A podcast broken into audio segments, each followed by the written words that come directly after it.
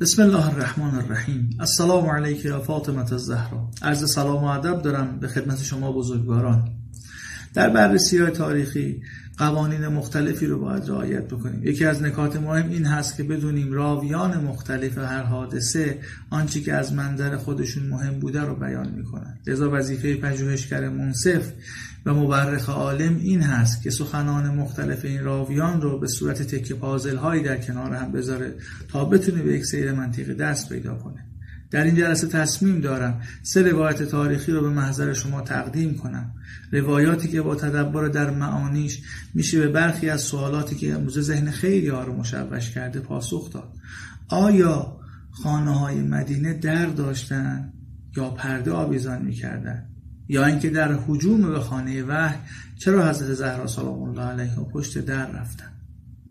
نقل اول تفسیر عیاشی جلد دو صفحه 66 و 67 روایتی طولانی به نقل از جد امر ابن عبل مقدام او که یکی از افرادی بود که در گروه مهاجمین قرار داشت بیان می‌کنه عمر گفت به سمت خانه علی ابن عبی طالب بریم. لذا او به همراه ابوبکر و همراه عثمان و چند نفر دیگه از جمله همین راوی به سمت خانه امیرالمومنین حرکت کردند.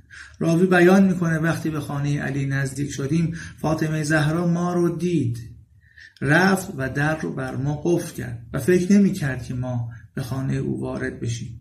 عمر با لگد در خانه علی ابن ابی طالب که از جنس شاخه های خرما بود رو شکست و وارد شد. نقل دوم روایتی در کتاب سلیم ابن قیس ترجمه فارسی این کتاب با نام اسرار آل محمد. این مطلب رو سلیم در صفحه 560 به نقل یکی از شاهدین ماجرا بیان می‌کنه. عمر غضبناک از جا جست و خالد ابن ولید و قنفذ را صدا زد و به آنان دستور داد تا هیز و آتش با خود بیاورند.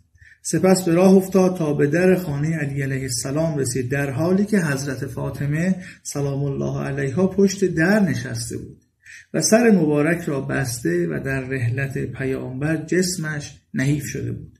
ادامه روایت بسیار دردناکه ولی عمر تصمیم بر بازگشت نگرفت و آتش طلب کرد و آن را, و آن را کنار در شعله ور ساخت به طوری که در آتش گرفت. سپس در را فشار این دو روایت چند نتیجه برای ما داره. نتیجه اول خانه های مدینه در داشتن. و لذا گروه مهاجمین در را آتیش زدن. آتیش زدن در نقل گروه مهاجمین نبود ولی در روایت شاهد داستان بود. نتیجه دوم حضرت زهرا سلام الله علیها دم در بودن. با دیدن گروه مهاجمین پشت در رفتن و در رو بستن. نقل سوم مرحوم مجلسی در بهار الانوار جلد سی صفحه 293 روایتی رو بیان می‌کنه. قسمتی از این روایت مد نظر ما هست. قبل از اینکه این قسمت رو برای شما بیان کنم یک تذکر میدم. ما حضرت زهرا سلام الله علیها رو معصوم می‌دونیم. لذا معصوم کارهایی که انجام میده بر اساس حکمته و قطعا درسته. برسیم به روایت. عمر برمیگرده میگه فاطمه تو چرا پشت در آمدی؟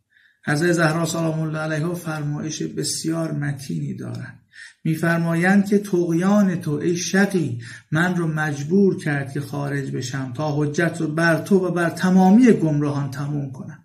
نتیجه ای که از این فرمایش صدیقه طاهر سلام الله علیها به دست میاد این هست. که حضرت زهرا سلام الله علیها پشت در بودن با عنایتی به روایات قبلی. پشت در بودن در رو بستن ولی صدیقه طاهره نرفتن بلکه برای اتمام حجت بر گروه مهاجمین و بر تمامی مردمان تاریخ اونجا ایستادن و حق و حقانیت رو فریاد زدن ولی گروه مهاجمین چه کردند؟ با کمال بیهیایی خانه وحی رو به آتش کشیدن و به تعبیر جناب سلمان کردند آنچه کردند. پاینده باشید. اللهم صل على فاطمة وأبيها وبعلها وبنيها بعدد ما أحاط به